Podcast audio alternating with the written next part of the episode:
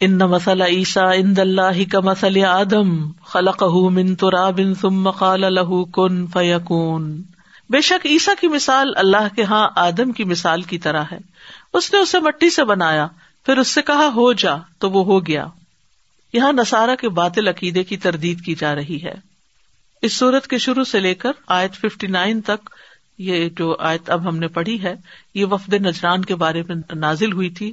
اس وقت نے رسول اللہ صلی اللہ علیہ وسلم سے بحث کے دوران عیسی علیہ السلام کے بیٹا ہونے پر استدلال کیا یعنی کہ وہ بغیر باپ کے پیدا ہوئے ہیں۔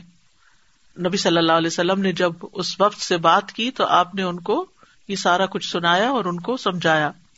اور اس آیت میں اللہ تعالیٰ نے تردید کر دی کہ اگر بغیر باپ کے پیدا ہونا اللہ کا بیٹا ہونے کی تم دلیل بتاتے ہو تو آدم علیہ السلام جو ماں اور باپ دونوں کے بغیر پیدا ہوئے وہ زیادہ اقدار ہے کہ اللہ کا بیٹا کہلائے، مگر یہ عقیدہ بالکل باطل ہے۔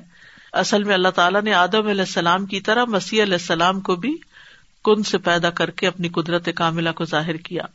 الحق من رب کا فلا تکم من الممترین۔ حق آپ کے رب کی طرف سے ہے، تو آپ شک کرنے والوں میں سے نہ ہو کیونکہ جو لوگ آپ سے ملاقات کے لیے آئے تھے، وقت نجران کے لوگ، یہ سب ان کے بڑے بڑے علماء تھے۔ اب ان سب نے یہ ساری باتیں سنی لیکن مان کی نہ دیا۔ تو آپ خود سوچیے کہ اگر آپ کسی کے ساتھ کنورسن کر رہے ہیں ڈبیٹ کر رہے ہیں، اور ایک طرف آپ اکیلے ہیں اور دوسری طرف پورا اتنا بڑا مجمع ہے، جنہوں نے بہت زبردست قسم کے ڈریسز بھی پہنے ہوئے تھے اور پوری شان و شوکت کے ساتھ آئے تھے اور ایک پورا روب جمانے کی کوشش کی۔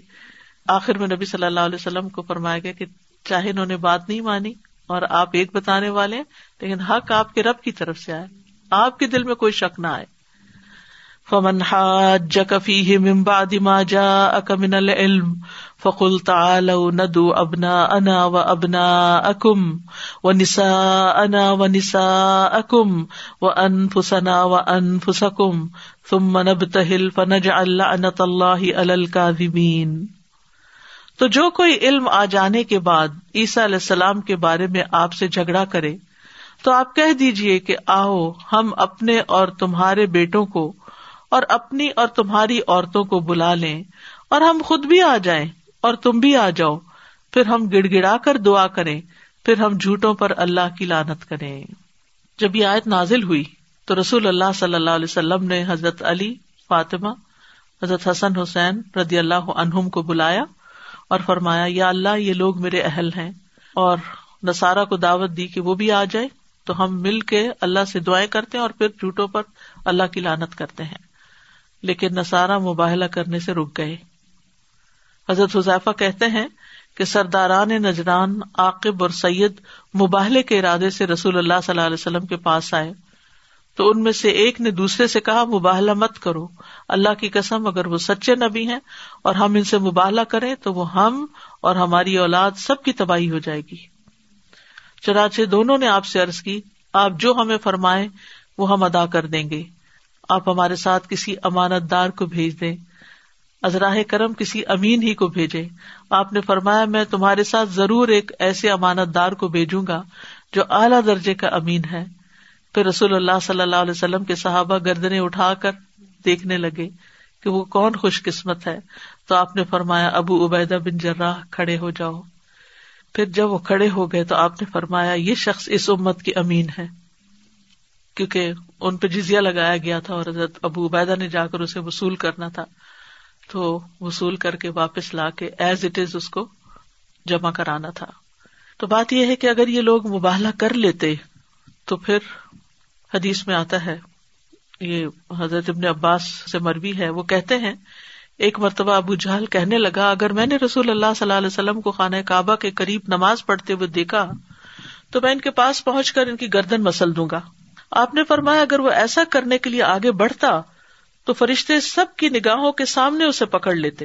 اگر یہودی موت کی تمنا کر لیتے، تو مر جاتے۔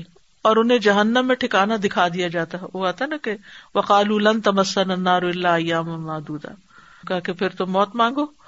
تو اگر وہ مانگ لیتے تو جہنم میں ٹھکانا دکھا دیا جاتا۔ اور اگر وہ لوگ جو رسول اللہ صلی اللہ علیہ وسلم سے مباہلا کرنے کے لیے آئے تھے، باہر نکلتے تو اپنے گھر اس حال میں لوٹ کر جاتے کہ اپنے مال و دولت اور اہل خانہ میں سے کسی کو نہ پاتے۔ یعنی سب تباہی ہو جاتی۔ ان القصص الحق و مامن اللہ و ان اللہ العزیز الحکیم یقیناً یہ بالکل سچا قصہ ہے اور اللہ کے سوا کوئی الہ برحق نہیں اور بے شک اللہ یقیناً وہ بہت زبردست خوب حکمت والا ہے۔ تو یہ ہے اصل بات، یہ ہے اصل سچائی۔ اس کے علاوہ اگر کوئی کچھ بھی پیش کرے تو وہ باطل ہوگا جو اس سے کنٹرڈکٹ کرے۔ تو قرآن نے اصل بات بتا دی عیسی علیہ السلام کے بارے میں۔ اور پھر ومام ان اللہ اللہ۔ اور اللہ کے سوا کوئی الہ نہیں۔ الہ الح سے بنا ہے اور معلوح کہتے ہیں جس سے محبت کی جاتی ہے۔ تو اصل میں برحق ذات وہی ہے جس سے محبت کی جاتی ہے، جس کی عبادت کی جاتی ہے۔ اور جس کے سوا کسی کی عبادت کرنا جائز ہی نہیں۔ اللہ کے علاوہ کوئی اور ذر برابر بھی عبادت کا حقدار نہیں۔ اور اس عبادت میں محبت اور تعظیم دونوں چیزیں ہیں۔ گویا دوسرے لفظوں میں کسی سے بھی اللہ سے بڑھ کے نہ محبت کرنی چاہیے، نہ ہی اس کی تعظیم۔ چاہے وہ رسول ہوں، عام نیک انسان ہو یا ہمارے گھر والے ہوں، یا ہماری اولاد ہو، یا سونا چاندی ہو، یا ہمارے گھر بار ہو جیسا کہ سورت اتوبہ میں آتا ہے۔ کہ اگر تمہارے آبا و اجداد اور تمہاری اولاد اور کل کمبا قبیلہ اور وہ سب تمہیں اللہ اور اس کے رسول سے زیادہ محبوب ہے تو پھر انتظار کرو۔ تو یاد رکھیے، عبادت میں محبت شامل ہے۔ عبادت میں محبت شامل ہے۔ اس کی عبادت زور زبردستی سے اور مارے بندے نہیں کرنی چاہیے۔ اس کی عبادت محبت کے ساتھ، شوق کے ساتھ کرنی چاہیے۔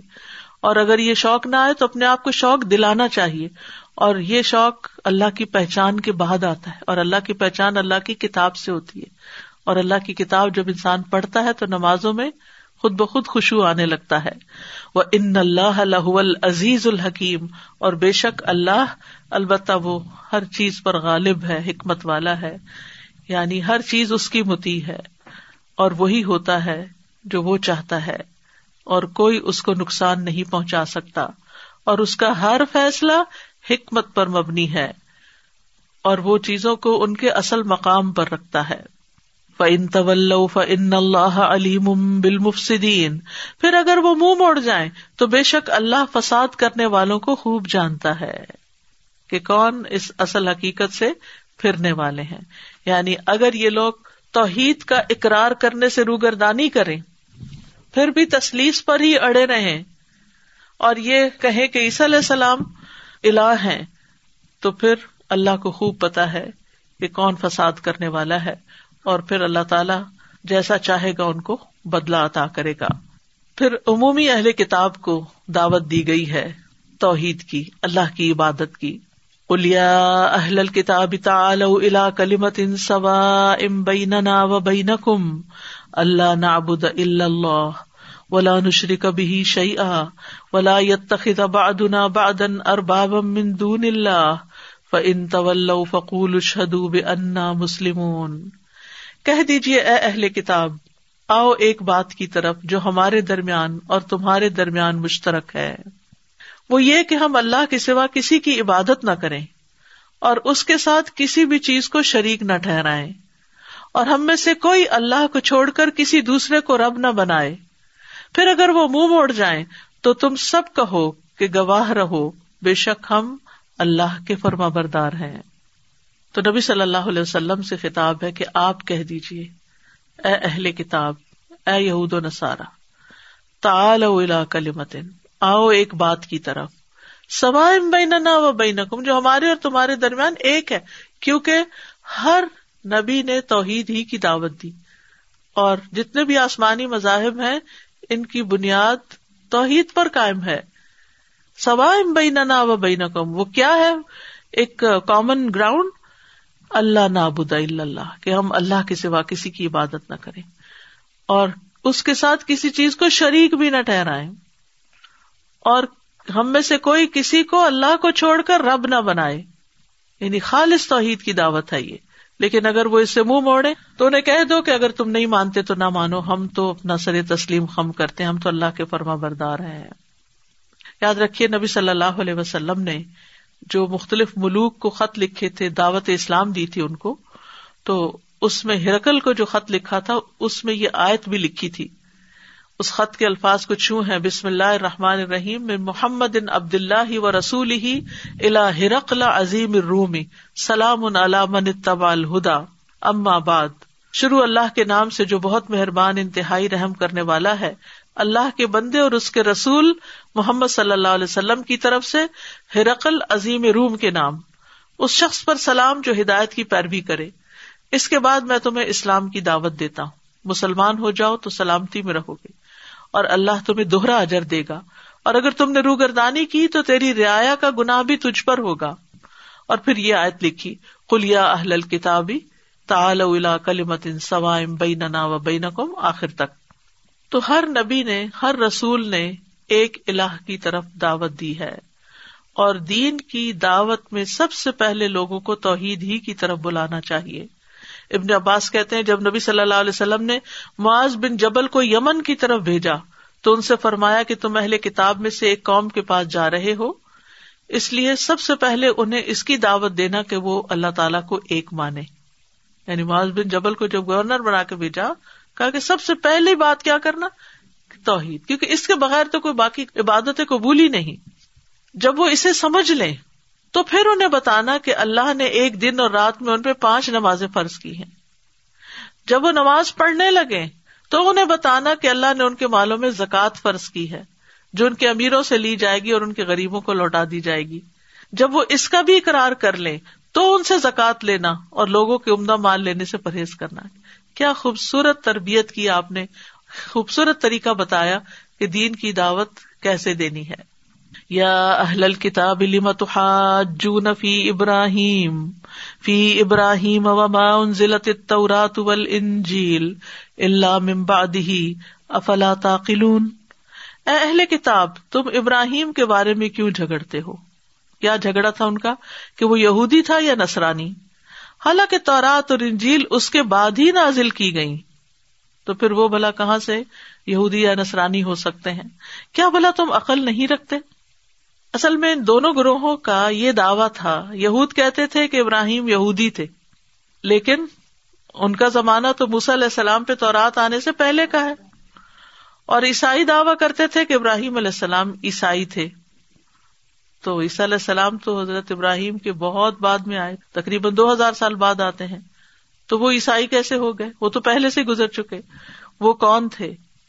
ماں کان ابراہیم یہودی ام ولا نسرانی ولا کن کان حنیف مسلم و کان من المشرقین ہا ان تم ہا الا ہا جج تم فی مالکم بھی علم، فلم تو ہا جو نفی مال سلکم بھی علم؟ و اللہ عالم و ان تم لا تعلمون. ہاں تم وہی لوگ ہو جنہوں نے اس معاملے میں جھگڑا کیا جس کا تمہارے پاس کچھ علم تھا۔ پھر تم اس معاملے میں کیوں جھگڑا کرتے ہو جس کا تمہیں کچھ بھی علم نہیں؟ اور اللہ جانتا ہے اور تم نہیں جانتے۔ تو اس آیت میں بغیر علم کے جھگڑے کی ممانعت کی گئی ہے۔ یعنی انسان کے لیے جائز نہیں کہ جس چیز کا اسے علم نہ ہو اس کے بارے میں کچھ کہے یا اس کے بارے میں کوئی بحث کرے۔ اور ضروری نہیں ہوتا کہ ہر علم والے کو ہر بات پتا ہو۔ وفا کل علم علیم۔ تو انسان کی صداقت اور امانت اس میں ہے۔ اور اس کی نجات اس میں ہے کہ جو بات پتا نہ ہو، اس کے بارے میں رائے نہ دے، خاموشی اختیار کرے۔ اور خصوصاً دین کے معاملے میں۔ دنیا کے معاملے میں بھی ضن و تخمین اور گمان سے کام نہیں لینا چاہیے۔ ہاں میرا خیال ہے وہ ایسا ہی ہے۔ یعنی لوگوں کے بارے میں بھی ایسے گمان کرنا کہ جو ان سے میل نہ کھاتے ہوں، درست نہیں۔ اور خاص طور پر بغیر علم کے فتوا دینے کی مذمت ہے۔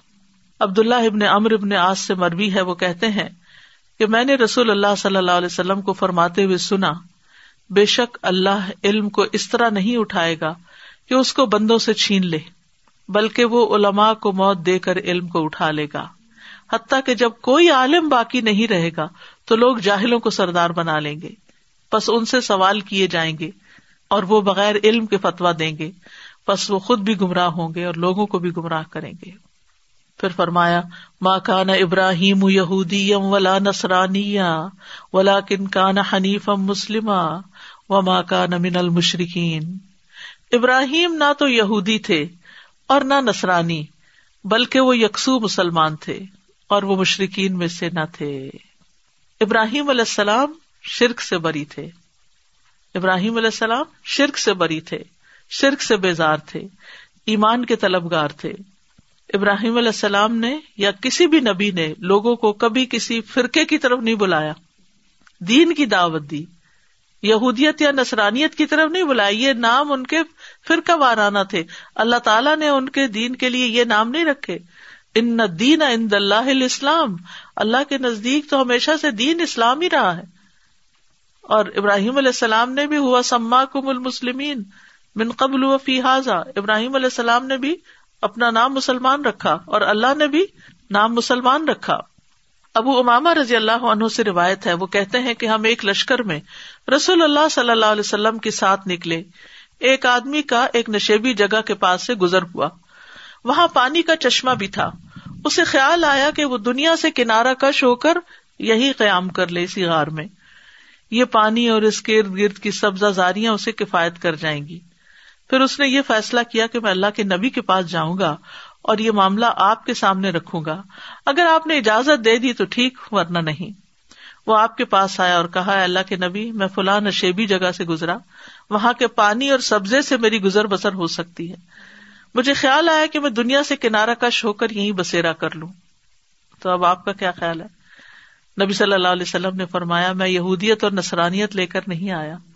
مجھے نرمی اور سہولت والی شریعت دے کر مبوس کیا گیا ہے۔ اس ذات کی قسم جس کے ہاتھ میں میری جان ہے۔ اللہ کے راستے میں صبح کا یا شام کا چلنا دنیا و معافی ہا سے بہتر ہے۔ اللہ کے راستے میں صبح یا شام کا چلنا دنیا اور جو دنیا کے اندر ہے، سب سے بہتر ہے۔ اور تم میں سے کسی کا دشمن کے سامنے صف میں کھڑے ہونا ساٹھ سال کی نماز سے افضل ہے۔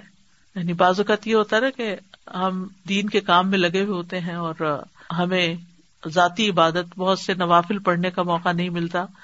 تو ایسے میں انسان اگر باقی خالص نیت کے ساتھ اللہ کے راستے میں نکلتا ہے، کچھ سیکھنے کے لیے، کچھ سکھانے کے لیے یا اللہ کے دین کے دفاع کے لیے، تو وہ بہت بڑے اجر کا باعث ہے۔ تو بہرحال، ابراہیم علیہ السلام نہ یہودی تھے نہ عیسائی تھے، لیکن وہ مسلمان تھے۔ وہ مشکین میں سے نہ تھے، حنیف اور مسلم تھے۔ اور نبی صلی اللہ علیہ وسلم نے اپنی امت کو بھی یہود و نصارہ کے طریقوں کے مطابق چلنے سے روکا ہے، بلکہ آسان سہولت والی شریعت کے مطابق زندگی گزارنے کی تعلیم دی ہے۔ ان اول ابراہیم الدین تبا وحاد النبی ولدین آمن و اللہ ولی المؤمنین۔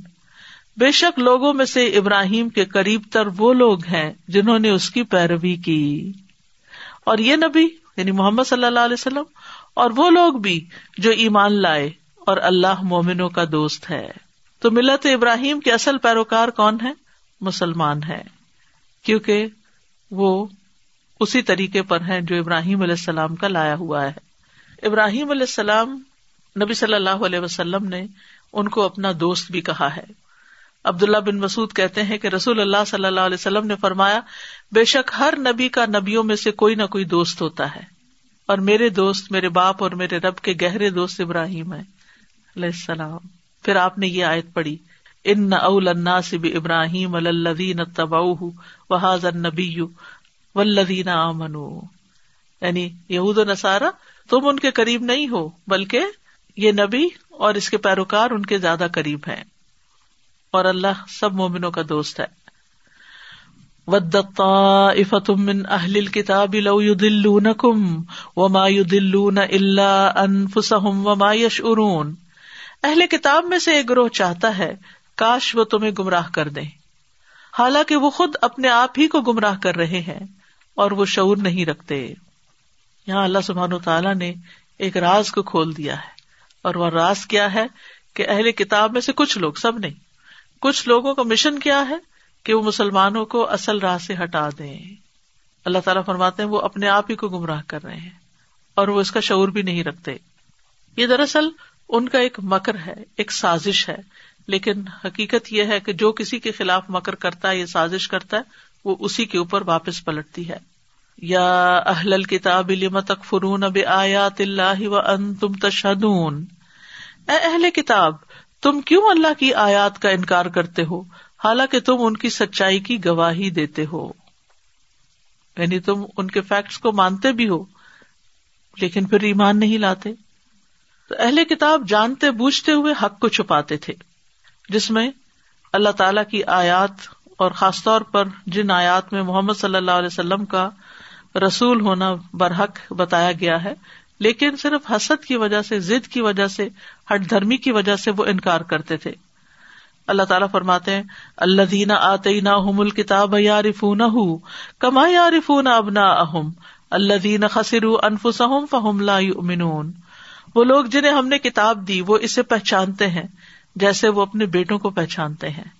وہ لوگ جنہوں نے اپنے آپ کو خسارے میں ڈالا، وہ ایمان نہیں لاتے۔ تو نبی صلی اللہ علیہ وسلم کو پہچاننے کے باوجود آپ کا انکار کرتے تھے۔ کیوں؟ حسد کی وجہ سے۔ محمد بن سلمہ کہتے ہیں کہ بنو عبد الشل میں صرف ایک ہی یہودی تھا، جس کا نام یوشا تھا۔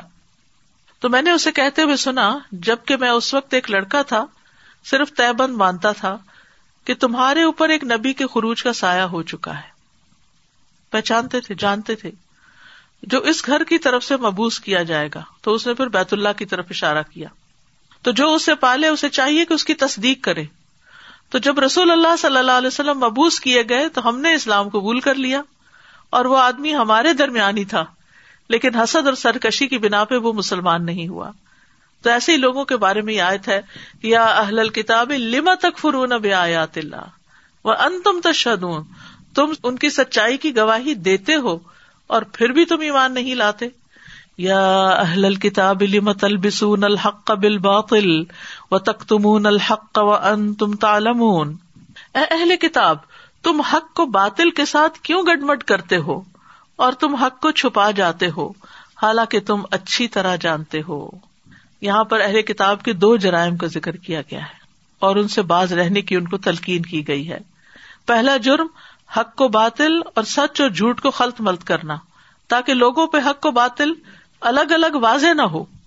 یعنی چیزوں کو اس طرح گول مول انداز میں پیش کرنا کہ جس سے لوگ سمجھ نہ پائے اصل میں ابتدا میں جو اہل عرب تھے، وہ نبی صلی اللہ علیہ وسلم کے بارے میں انہیں سے پوچھتے تھے کہ کیا یہ سچے نبی ہیں اور جو یہ باتیں بتا رہے ہیں، یہی تمہاری کتابوں میں لکھی ہوئی ہیں۔ تو یہ ان کو واضح جواب نہیں دیتے تھے۔ اور دوسرا جرم ان کا کیا تھا؟ حق کو چھپانا۔ و تک تمون الحق۔ کا یعنی نبی صلی اللہ علیہ وسلم کے جو اوساف تورات میں لکھے ہوئے تھے، انہیں لوگوں سے چھپانا تاکہ نبی صلی اللہ علیہ وسلم کی صداقت کم از کم اس اعتبار سے نمایاں نہ ہو سکے۔ اور یہ دونوں جرم وہ جان بوجھ کے کیا کرتے تھے۔ تو جس کی وجہ سے دوہرے مجرم قرار پائے۔ وقالت طائفة من اہل الكتاب آمنوا بالذي انزل على الذين انزل على آمنوا وجه النهار واكفروا آخره لعلهم يرجعون اور اہل کتاب میں سے ایک گروہ نے کہا کہ دن کے شروع میں اس پر جو ایمان والوں پہ نازل کیا گیا ایمان لے آؤ۔ اور اس کے آخر میں اس کا انکار کر دو، شاید کہ وہ دین سے پلٹ جائیں۔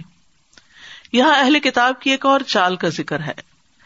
یہود کی سازش یہ تھی کہ کمزور ایمان والے لوگوں کو یا کمزور لوگوں کو ان کے دین کے بارے میں شک میں ڈال دیا جائے۔ تو انہوں نے باہم آپس میں مشورے سے کچھ تدبیریں سوچی، کچھ چالیں سوچی۔ ان میں سے ایک یہ تھی کہ تم اس طرح کرو کہ صبح کے وقت جا کر اپنے اسلام کا دعوی کر دو۔ ہم مانتے ہیں نبی۔ اور پھر جب رات ہو تو کہو کہ نہیں، ہمیں تو کچھ صحیح نظر نہیں آیا جو یہ تعلیم دیتے ہیں۔ اور پھر اسلام سے نکل آؤ۔ تاکہ اور لوگ بھی تمہیں دیکھ کر نکل جائیں۔ وہ کہیں، یہ تو کتاب پڑھنے والے لوگ ہیں، یہ تو نبیوں کو ماننے والے لوگ ہیں۔ اور اگر یہ اس پیغمبر کا انکار کر رہے ہیں تو ہم کیوں مان رہے ہیں؟ تو یہ ان کی دراصل لوگوں کو اسلام سے دور کرنے کی ایک چال تھی۔ تو اس کا ذکر یہاں پر کیا گیا۔ اللہ تعالیٰ نے کھول کے رکھ دیا۔ ولا تو امین اللہ لمن طب ادین کم کل ان الہدا ہد اللہ احد مسلم اوتی تم او یو کم اند رب کم کل ان الفضل بید اللہ یوتی ہی میشا و اللہ واسع علیم۔ اور کیا کہتے تھے؟ کہتے تھے کہ اور کسی کی بات کا یقین نہ کرو، سوائے اس کے جو تمہارے دین کی پیروی کرے۔ یعنی کسی کی بات کا یقین نہ کرو، سوائے اس کے جو یہودی ہو یا نسرانی کہہ دیجیے بے شک اصل ہدایت تو اللہ ہی کی ہدایت ہے۔ اور وہ کہتے ہیں، ایسا نہ ہو کہ کسی اور کو بھی ویسا ہی علم دے دیا جائے۔ جو تمہیں دیا گیا، جس سے وہ تمہارے رب کے پاس تم پر حجت قائم کر سکے۔ کہہ دیجیے بے شک فضل اللہ ہی کے ہاتھ میں ہے۔ وہ جسے چاہتا ہے عطا کرتا ہے، اور اللہ وسط والا، خوب علم والا ہے۔ تو یہاں پر اہل کتاب مسلمانوں سے اپنے علم کو چھپا رہے تھے۔ اور وہ کیا کہتے تھے کہ تمہارے پاس جو علم ہے وہ مسلمانوں کے سامنے ظاہر نہ کرو۔ کہیں وہ تم سے سیکھ کر تمہارے برابر نہ ہو جائے اور ایمان کی شدت کی وجہ سے تم سے آگے نہ بڑھ جائیں یا پھر اللہ کے ہاں تمہارے خلاف حجت نہ قائم کرے اور تمہارے خلاف بطور دلیل پیش کرے تو اس طرح تمہارے خلاف دنیا اور آخرت دونوں میں حجت قائم ہو جائے گی اور اسی رویے کا ذکر سورت البقرا میں بھی ہوا ہے آیت سیونٹی سکس میں وہ ازا الزین امن کالو آ منا و ازا خلا باد ملا بادن کالو اتحدون بما فتح اللہ علیکم لیحا جو کم بھی اندر کم افلا تعقلون اور جب ان میں سے باز باز کی طرف اکیلا ہوتا ہے تو کہتے ہیں، کیا تم انہیں وہ باتیں بتاتے ہو جو اللہ نے تم پر کھولی ہیں؟ تاکہ وہ ان کے ساتھ تمہارے رب کے پاس تم سے جھگڑا کرے تو کیا تم سمجھتے نہیں ہو؟ تو یہاں ایک اور چیز جو بڑی نوٹسبل ہے، وہ یہ کہ کل ان الہدا ہد اللہ کہ ہدایت اصل میں وہ ہے جس کی دلیل ہو۔ دلیل کیا ہے؟ کہ وہ قرآن میں ہو یا سنت میں ہو، اللہ کی طرف سے آئی ہو۔ کسی کا فلسفہ نہ ہو، کسی کی اپنی ذاتی رائے یا خواہش پر مبنی بات نہ ہو۔ کیونکہ اس طرح تو ہر کوئی اپنے مطلب کی باتیں کرے گا اور دین کا حال ہولیا کیا رہ جائے گا۔ یختصب رحمت ہی میشا و حضل فضل عظیم وہ اپنی رحمت کے ساتھ خاص کر لیتا ہے جسے وہ چاہتا ہے اور اللہ بڑے فضل والا ہے۔ یا حیو یا قیوم برحمت کا نسویز تو بات یہ ہے کہ اللہ کے پاس تو بہت فضل ہے۔ بڑی عنایتیں ہیں، بہت بخشیں ہیں۔ اور اللہ تعالیٰ ہر قوم کو اپنا فضل عطا کرنے کے لیے تیار ہے۔ بشرطے کہ وہ اس کے اہل اپنے آپ کو ثابت کر دے تو اللہ کا فضل لینے کے لیے اللہ کی رحمت کو پکارنا چاہیے۔ ایک وقت تھا جب اللہ تعالیٰ نے بنی اسرائیل کو اس فضل سے بہراور فرمایا تھا، جس کا ذکر سورت البکرا میں آتا ہے، یا بنی اسرائیل نعمت اللہ تھی انعام تو علیکم اور آگے بھی ذکر آتا ہے المائدہ میں بھی، کہ میں نے تم میں بادشاہ بھیجے، نبی بھیجے، اور تمہیں وہ کچھ دیا جو دنیا میں کسی کو نہیں دیا۔ اور پھر جب انہوں نے نعمتوں کا شکر ادا نہیں کیا، تو اللہ تعالیٰ نے ان سے یہ نعمتیں لے لی اور یہ فضل بنو اسماعیل کو عطا کر دیا۔ یعنی محمد صلی اللہ علیہ وسلم کو ان میں مبوس کیا۔ فل امین رسول یتلو علیہم آیاتی و یو ذکی ہم و یو المحم الکتاب الحکمہ و انکان من قبل الفی دلال مبین و آخرین امن ہم لما الحق بہم بہ العزیز الحکیم ذالک فضل اللہ یؤتیہ من یشاء واللہ ذو الفضل العظیم۔ اللہ اس کو فضل عظیم قرار دے رہا ہے۔ کہ نبی بھی ہے اور وہ کیا کرتا ہے؟ وہی ہے جس نے ان ان پڑھوں میں ایک رسول انہیں میں سے بھیجا، جو ان کے سامنے اس کی آیات پڑھتا ہے اور انہیں پاک کرتا ہے اور انہیں کتاب و حکمت سکھاتا ہے۔ حالانکہ بلا شبہ وہ اس سے پہلے یقیناً کھلی گمراہی میں تھے۔ اور ان میں سے کچھ اور لوگوں میں بھی آپ کو بھیجا، جو ابھی تک ان سے نہیں ملے۔